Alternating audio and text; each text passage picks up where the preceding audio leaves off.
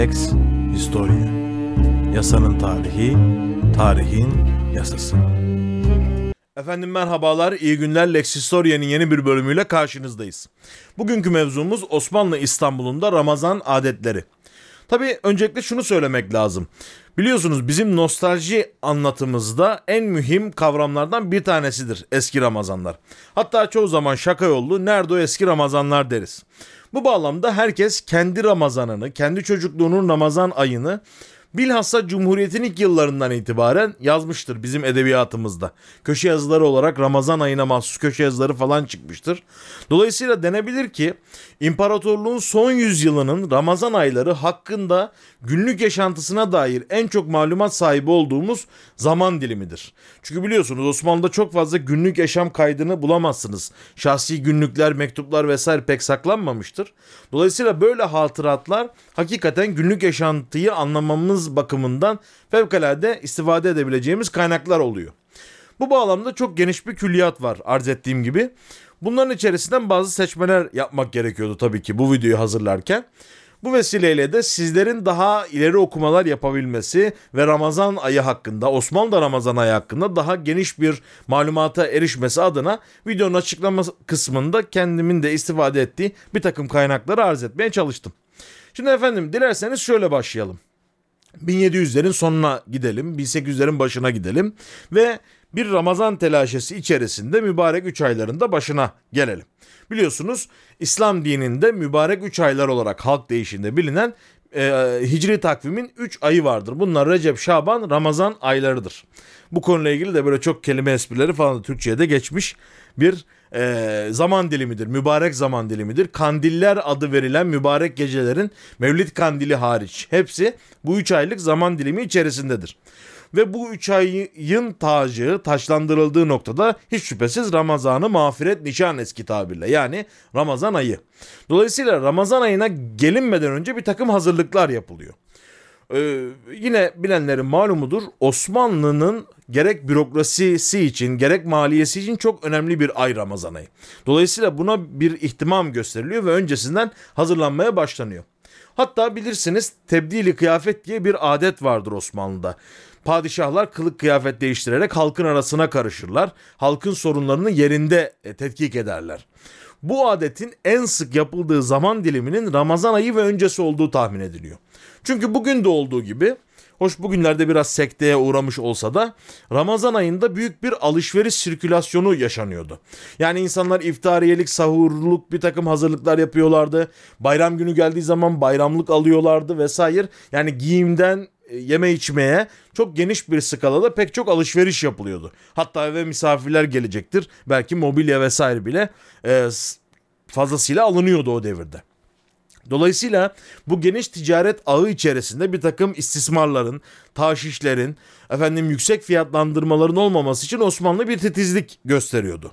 Tabi Osmanlı'da fiyatlar uzun zaman nar sistemiyle zaten sınırlandırılmıştır. Yani her ürünün satılacağı üst barem falan bellidir. Bunlar şehir emaneti tarafından ve kadılık tarafından daima kontrol edilir. Ancak Ramazan öncesinde bu kontroller sıklaştırılıyor. Ve padişahlar da dediğimiz gibi tebdili kıyafetle halkı teftiş ediyorlar. Çok enteresan 1801 senesinde 3. Selim böyle bir teftişe çıkmış ve halktan birinin açım diye bağırdığını görmüş. Bakın vezirine ne yazıyor? Baş, Başbakanlık Osmanlı arşivinde yer alan ibare şu. Hu benim vezirim. Yani hu bir selamlama şekli. Bugün tebdilen geçerken divan yolunda fırın önünde kalabalık gördüm. Herifin biri dahi yiyecek ekmek bulamıyoruz deyi feryat eyledi. Alim Allah mükedder oldum. Yani üzüldüm diyor. Şunun bir çaresine bakasın. Zira Ramazan-ı Şerif'te ibadullah zahmet çekmek caiz değildir. Yani Ramazan-ı Şerif'te halkın e, zahmete girmesi caiz değildir. Bunu çözün diye bizzat vezirine emrediyor. Tabi bu düzenlemeler böyle gelmiş tanzimata kadar. Tanzimat fermanında büyük bir dönüşüm yaşıyor toplum biliyorsunuz. Zaten biz bunu birkaç video önce anlatmıştık. Tanzimat fermanı ile birlikte Ramazan tembihnameleri yayınlanmaya başlıyor. Tembihname de aslında bir Osmanlı geleneğidir. Yani padişahın halka yönelttiği belirli tembihler mahallenin imamına haber verilir. Bekçiler halkı camiye davet eder. Halk camide toplanır ve tembihatı dinler. Ancak tanzimatla bu biraz daha kurumsallaşıyor. Ve bilhassa Ramazan ayında bir takım tembihler halkın davranış biçimlerine kadar. Hatta ve hatta istisnai olmakla birlikte sofrada yenecek yemeğin çeşidine kadar tembihnamelerle belirleniyor. Bu tembihnameler adeta bir kanun gibi ya da e, süreli kanun gibi değerlendirebiliriz. Çünkü resmi gazetede yayınlanıyor. Takvimi Vekai'de, Ceride-i Havadis'te, Ruzname-i Ceride-i Havadis'te bunlar neşrediliyorlar. Ve halka duyuruluyorlar. Dolayısıyla bu tembihnameler bilhassa 1800'lerin başın, başından ee, Osmanlı'nın son devrine kadar sosyal yaşantıyı takip edebileceğimiz bazı kural listeleri. Hatta şunu anlayabiliyoruz. Bir kuralın üzerinde çok duruluyorsa bu demek ki ihlal ediliyor ki böyle bir sorun var ki bu hususta bir tembihname yayınlama ihtiyacı duyulmuş diye çıkarımlarda bulunabiliyoruz. Mesela Kırım Savaşı süresinde pek tembihname çıkmamış.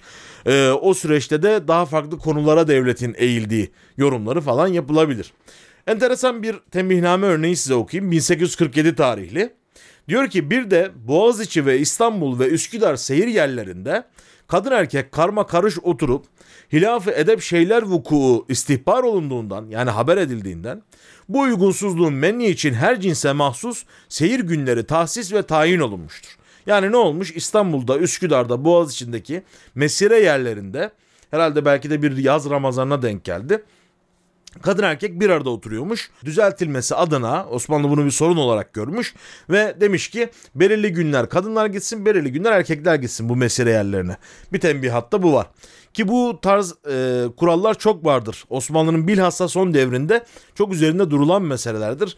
Halit Fahri Ozansoy da Eyüp Sultan ziyaretine giderken bir Ramazan günü annesiyle babasının bu kurallar yüzünden ayrı faytonlarda oturmak zorunda kaldığını nakleder mesela. Dolayısıyla ciddi bir meseledir. Bunun gibi e, tembihnamelerde bilhassa 1850'lerden sonra alenen nakzı siyam edenler yani açıktan açığa oruç yiyenler hakkında da bir takım hükümlere yer veriliyor. Demek ki bu tarihten sonra biraz daha açıktan oruç yemeler artmış. Zaten batılılaşmanın bir göstergesi olarak görülüyor. Kaçamak oruç bozmalar işte bazen de alenen oruç bozdukları özellikle Jön Türklerin e, de rivayetler arasında vardır. Tabi bunlar halk anlatısı içerisinde kalmış şeyler de olabilir. Ve enteresan bir vaka vardır. Mesela Rıza Tevfik de alenen naksı siyam etmiş bir gün. Yani açıktan açığa oruç yemiş. Cebinden böyle fıstık falan bir şey atmış ağzına. Hemen yakalamışlar. Ve o zamanlar da tekne altına gönderme diye bir usul var. Yani şu adamı alıyorsunuz alenen açıktan açığa oruç yedi ya. Bazen hırpalıyorlar tabii bekçiler falan. Ama bayrama kadar mapus tutuyorlar. Buna da tekne altına göndermek deniyor. Bu bağlamda tam tekne altına gidecek Rıza Tevfik. Demiş ki ben Yahudiyim. Nasıl Yahudisin arkadaş sen falan filan derken orada bir Mişon Efendi varmış. Hemen çağırmışlar. Mişon Efendi şunu bir dinle demişler. Rıza Tevfik de tabii akıllı adam. Ayrıca e, Sami külliyatına da çok hakim bir adam. Başlamış Tevrat'ı baştan sona okumaya. Ondan sonra Yahudi demiş ki aman efendi demiş. Bu herif benden daha koyu Yahudidir. Tevrat'ı ezbere okur demiş. Dolayısıyla böyle e, tuhaf durumlara da sebebiyet veren bir yasaktı bu Osmanlı'da e, oruç bozma yasağı, alenen oruç yeme yasağı. Bu yasak çok uzun yıllar sürmüştür. Hatta ve hatta birinci mecliste Sinop mebusu Abdullah Karabina Efendi ya da Abdullah Efendi diyebiliriz. Meclise bir teklifi kanuni yani bir kanun teklifi sunuyor. Alenen naksı siyam edenlerin tecziyesi, cezalandırılması hakkında kanun teklifinde bulunuyor. Yani dolayısıyla Cumhuriyete kadar sürdürülmüş yasaklardan bir tanesi. Bununla birlikte tabii kapalı yerlerde, mahallelerin bazı kuytu köşelerinde, hanelerde falan oruç yiyenler elbette ki var. Yani herkesin e, toplu olarak oruç tuttuğunu pek söyleyemeyiz. Hatta Cumhuriyet'in ilanından ve bu naksı siyam yasaklarının kalkmasından sonra e, İstanbul'u ziyaret edenler bu konuda büyük bir değişmenin olduğunu, bilhassa orucun hani çok serbestleştiğini aktarıyorlar zaten. Yine enteresan kadı sicillerine kadar geçmiş bir hadise daha var. Ramazan'ın başlangıcı na geldik diyelim. Yine projeksiyon e, örneğinden gidelim. Ramazanın başında kadı sicillerine de yansımış bir adet var. O da rüyeti hilal yani hilalin görünmesi. Biliyorsunuz hicri aylar ay takvimine göre tanzim edilmiştir. Dolayısıyla sabit değildir. Ee, bazen e, 29 çeker, bazen 30 çeker. Bunun da belirleniş usulü şudur.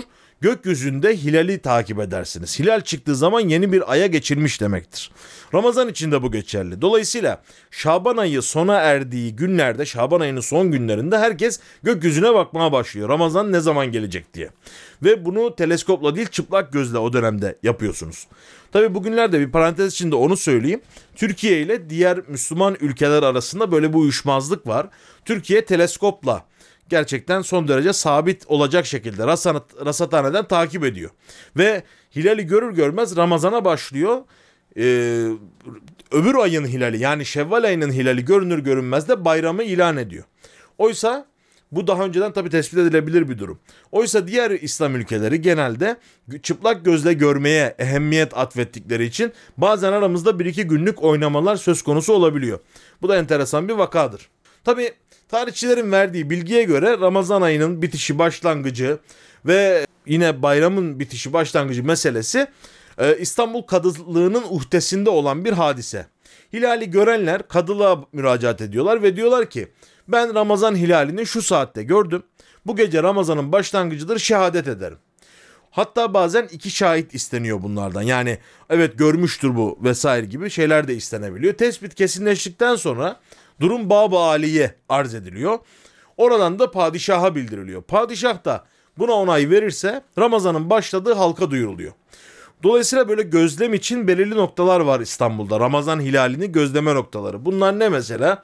Süleymaniye, Beyazıt Yangın Kulesi, Fatih, Cerrahpaşa, Sultan Selim ve Edirne Kapı Camii minareleri hilalin gözetlendiği temel yerlerden. Bilhassa Cerrahpaşa Camii'nin imamının rüyeti hilal, hilal gözleme konusunda çok usta olduğu rivayet edilir.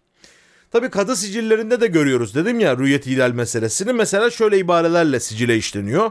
Oldur ki iş bu seneyi erbaa ve işrin ve elf. Yani burada tarihi veriyor 1024 e, Şaban'ının 29. günü çarşamba günü akşam Mah Ramazan Hüseyin bin Torbalı ve İbrahim Çelebi bin Halil Efendi ve Mustafa bin İbrahim yani 3 kişi gelmişler kadılığa. Bulut içinde gördük Mah Ramazan'ı. E, didikleri kaydı sicil olundu. Yani bu üç kişi gelmişler Ramazan ilerini gördük demişler. İstanbul Kadılı da bunu sicile kaydetmiş. Ve bununla birlikte Ramazan-ı Şerif ilan edilmiş. Yani Ramazan ayının başladığı ilan edilmiş. Hatta ve hatta işte yine sicillerden takip edebildiğimiz bazı emirler veriyor. İşte camilerin, mescitlerin e, süslenmesi, kandillerle aydınlatılması, efendim bu tarihten itibaren oruca başlanılması vesaire gibi tamimler kadılık tarafından o zamanlar yayınlanıyor. Tabi Ramazan ayının ilk günü bütün devlet daireleri tatil ediliyor. Ee, Osmanlı'nın yine devlet düzeninin içerisinde önemli bir gelenek bu. Gazeteler ise o güne mahsus basılmıyor. Ramazan'ın ilk günden sonra bütün devlet dairelerinde memur çalışma düzenleri bir nöbet sıra cetveline göre düzenleniyor. Çünkü biliyorsunuz oruç yorucu bir ibadet. Yani bilhassa sahura kadar uyumadığını düşünürsek bilhassa Osmanlı döneminde böyle bir adet var. Yani sahura kadar kolay kolay uyuyamazsınız. Ya bir sohbet meclisindesinizdir ya iftara bir yere gitmişsinizdir orada safa sürülüyordur ya şehzade başına direkler arasına gitmişsinizdir eğlenceleri izliyorsunuzdur. Dolayısıyla yani sahura kadar uyumanız pek mümkün değil. E, uykusuz bir şekilde işe gitmek de zor. Dolayısıyla herkesin böyle münavebeli eski tabirle nöbetleşe gidip gelebilmesi için bir takvim yayınlanıyor ve cetvel çalışma yerine asılıyor. Bu cetvele göre memurlar işe gidip geliyorlar Ramazan'da. Tabi enteresan bu rüyeti hilal ile ilgili tuhaf durumlar da var elbette. Eskiden gözle gözlemlendiği için, bugünkü kadar sabit teleskop sistemi kullanılmadığı için enteresan vakalar var. 1891 senesinde Şeyhülislam Cemalettin Efendi e, Şeyhülislamlık makamına geliyor. Ve geldiği sene Ramazan 29 çekmiş. Yani normalden bir gün kısa olmuş ki olabilir. Bunda bir sorun yok. Bir sonraki sene bir hesap hatası yapılmış ve 28. gün Ramazan'ın 28. günü e, Şevval hilali görülmüş. Yani bayramın olduğu anlaşılmış. Hal böyle olunca oruç bırakılmış. Ramazan 28 güne yani normalde olmaması gereken bir duruma gelinmiş. Bunun üzerine bir Bektaşi babasının Şeyhülislam Cemalettin Efendi'ye gittiği aman efendim Allah sizi 27 sene daha bu posta muammer eylesin. Geldiniz bir sene düşürdünüz. ikinci senenizde iki gün düştü. Bu gidişle oruçtan kurtuluruz. Dediği de rivayetler arasında vardır. Şeyhülislam Cemalettin Efendi'nin böyle bir hususiyeti de tarihe geçmiş olmuş. Tabi yine Ramazan'la özdeşleşmiş ve e, hukuki bazı problemlere yol açabilen hadiseler var. 1821 bazı rivayetlerde, bazı rivayetlerde 1835 ama daha geriye götüren 3. Mustafa devrine götüren de vardır. Ee, dönemlerine tarihlenen bir adet var. Bu ilk Anadolu Hisarı'nda başlıyor. Ramazan'da iftar sahur saatlerinde top atılması adeti. Tabii bu top atılması biliyorsunuz hem Anadolu'da devam ettiriliyor hem İslam coğrafyasının pek çok yerinde devam ettiriliyor. Ama zaman zaman hukuki uyuşmazlıklara yol açmış Osmanlı'da. Mesela Akka şehrinde bugün Filistin topraklarında kalan, İsrail topraklarında kalan bir yer. Akka şehrinde bir köprü üzerinde Araplar top atmaya karar vermişler ama acemi herhalde birileri.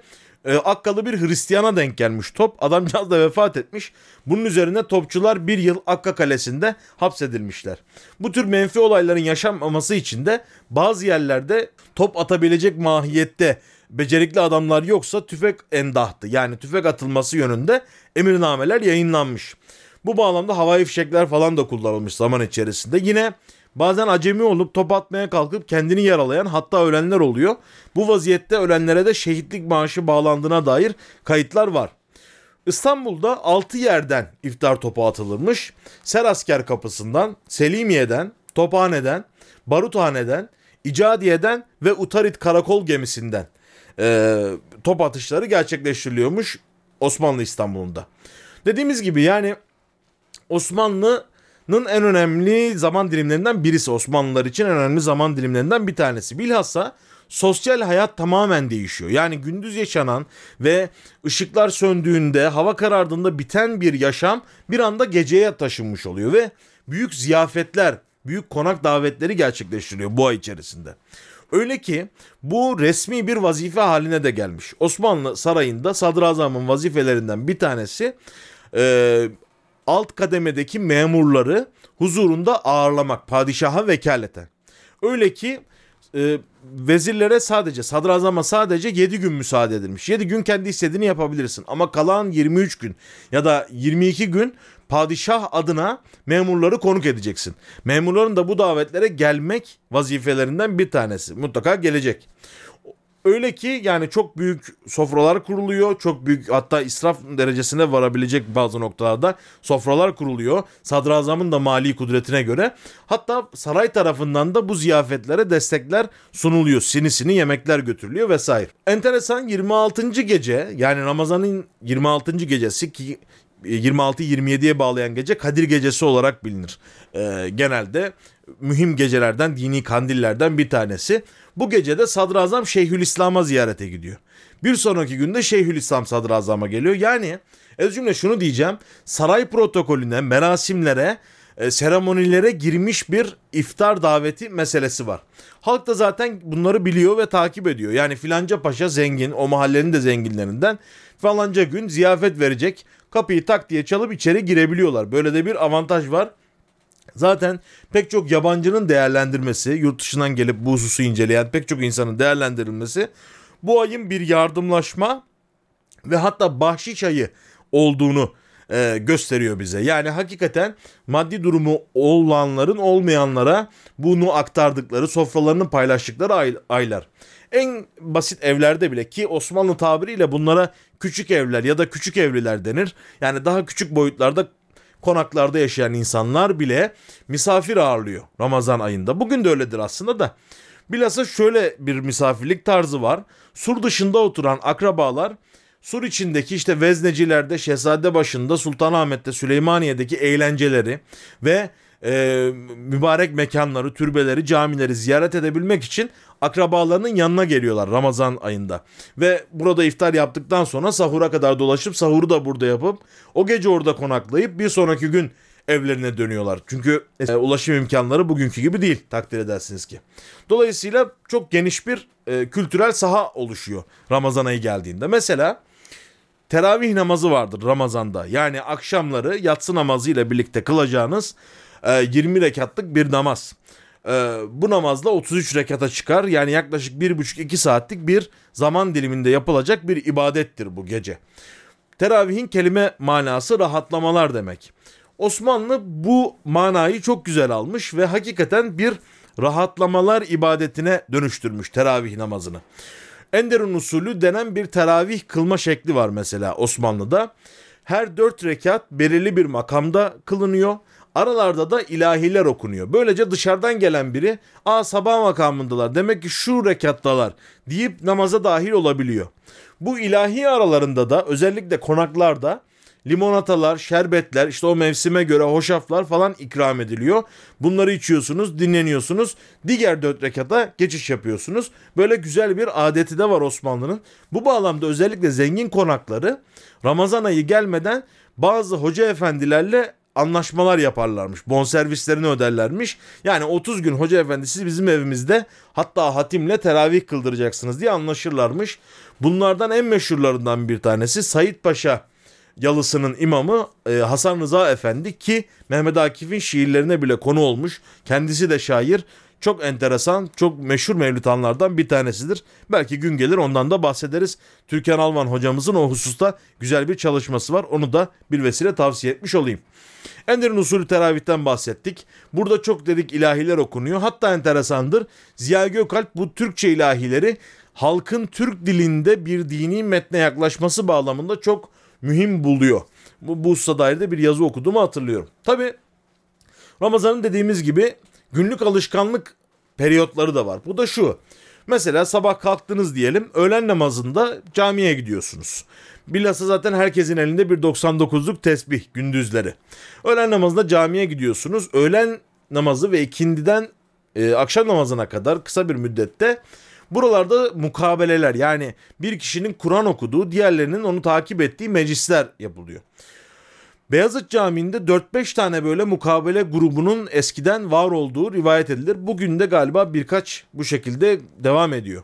Yine bunun gibi sohbet halkaları var. Bir müderris, bir dersi am ya da bir vaiz bir kürsüde oturuyor. Oradaki halka belirli meseleler üzerine dersler veriyor. Halk da bunları dinliyor. Dolayısıyla aslında bilhassa dini mevzularda bir eğitim süreci. Ramazan ayı dediğimiz süreç. Hatta daha enteresan bir uygulama var. Cer hocalığı diye. Bazı medrese talebeleri Anadolu'ya çıkıyorlar. Hem teravih namazlarını kıldırmak hem de halka bazı temel bilgileri, söz gelimi, elifba öğrenmek ki o devirde okuma yazma öğrenmek anlamına geliyordu. Böyle temel bilgileri Anadolu'ya ulaştırmak bağlamında çok mühim bir rolü vardır Cer hocalığının. Dolayısıyla işte bazı medrese talebeleri, bazı işte imam stajyerleri diyelim ya da kadı stajyerleri diyelim Anadolu'ya gidip cer hocalığı yani gezgin hocalık yapıp köy köy dolaşıyorlardı. Dolayısıyla Ramazan'ın böyle bir eğitim tarafı da var. Ama işte iftarı yaptınız, güzel bir ziyafet sofrasında yediniz, içtiniz, afiyet olsun. Sohbetler edildi, hatta teravih kılındı. E, epey de bir vakit var sahura. Bu zamanı nasıl değerlendireceksiniz? O zaman büyük bir eğlence dünyası e, karşınıza çıkıyor ki aslında bu konuda belki 4-5 tane yayın yapılabilir. Hatta müstakil kitaplar vesaire bile yazılmıştır bu hususta. Çünkü Osmanlı'da gerçekten eğlencenin merkezileştiği, kamusallaştığı, kadın erkek herkesin eğlencelere katıldığı bir ay Ramazan ayı. Şehzade başına gidiyorsunuz Güllü Agop, Minakyan gibi kumpanyaların drama oyunları var. Yani ciddi ağır başlı oyunları var.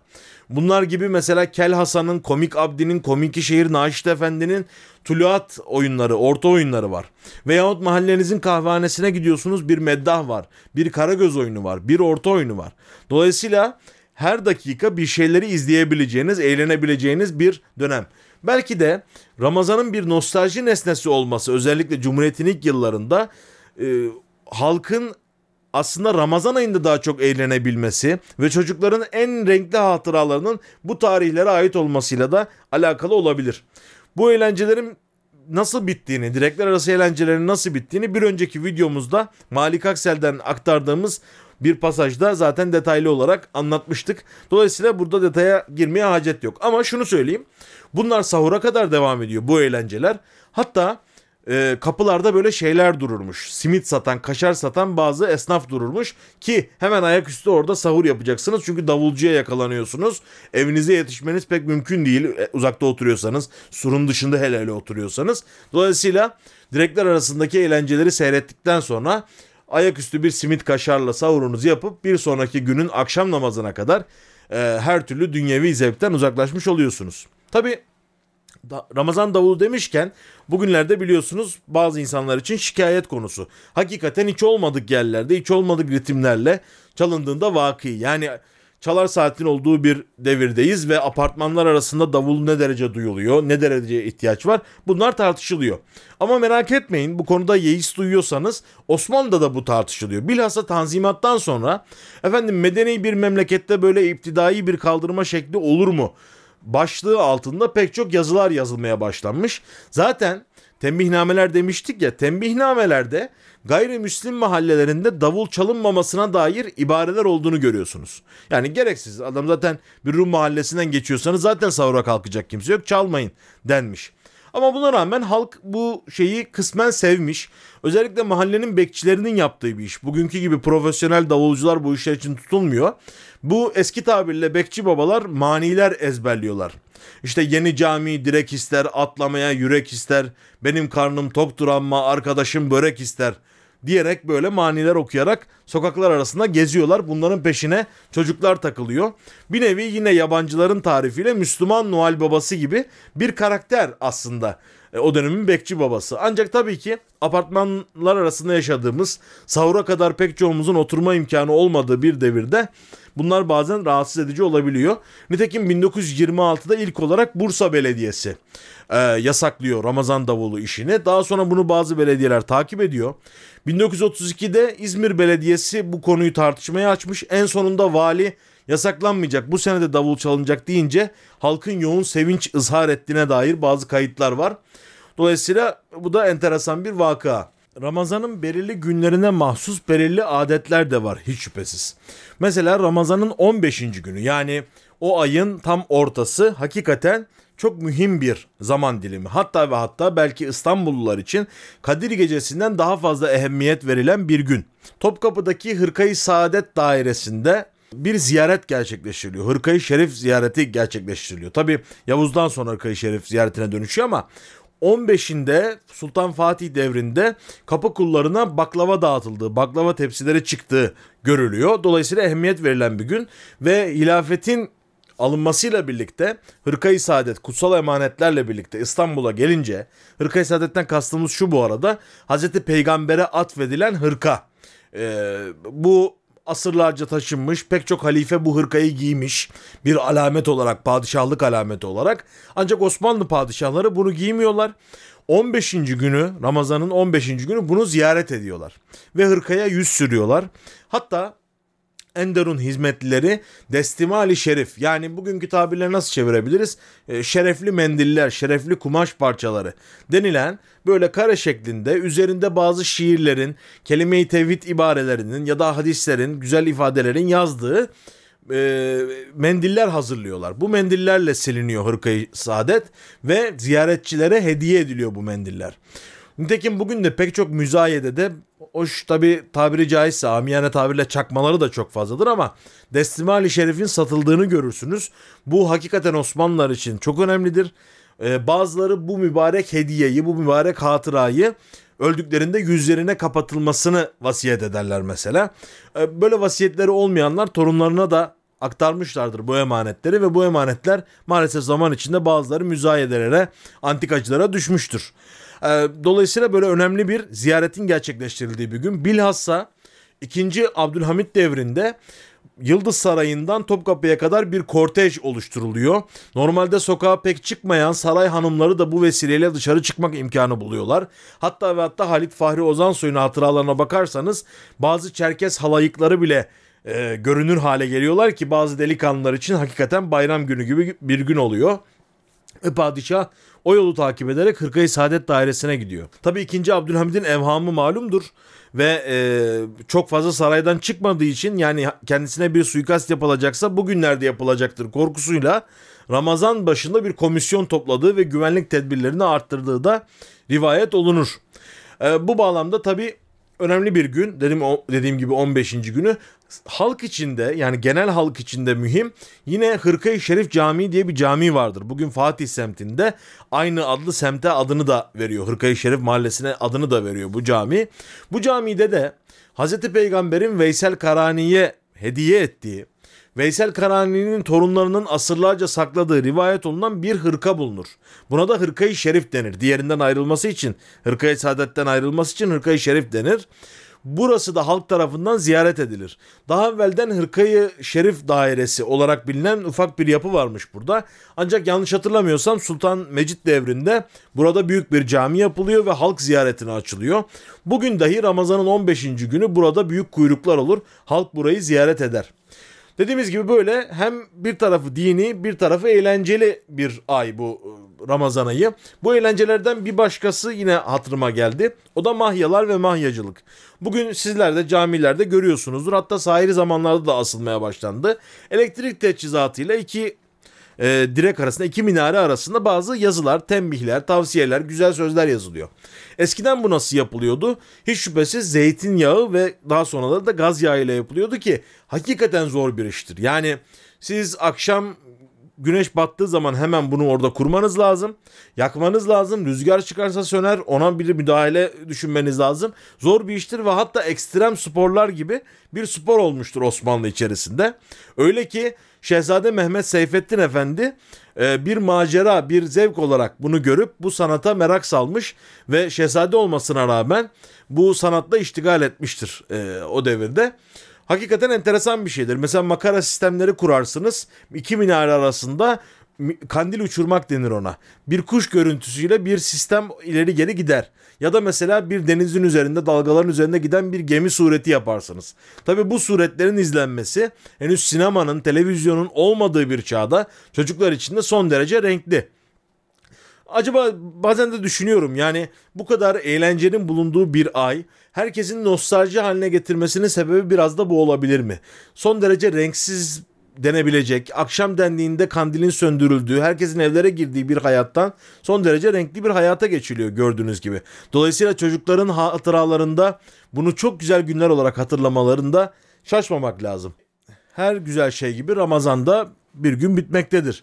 Bayram günlerine gelindiği zaman tabii ki bayram şekerleri, bayram hediyeleri akla gelir. Herkes gidip en sevdiği terziden bir kıyafet durumuna göre diktirir, bayramlık elbiseler hazırlanır vesaire.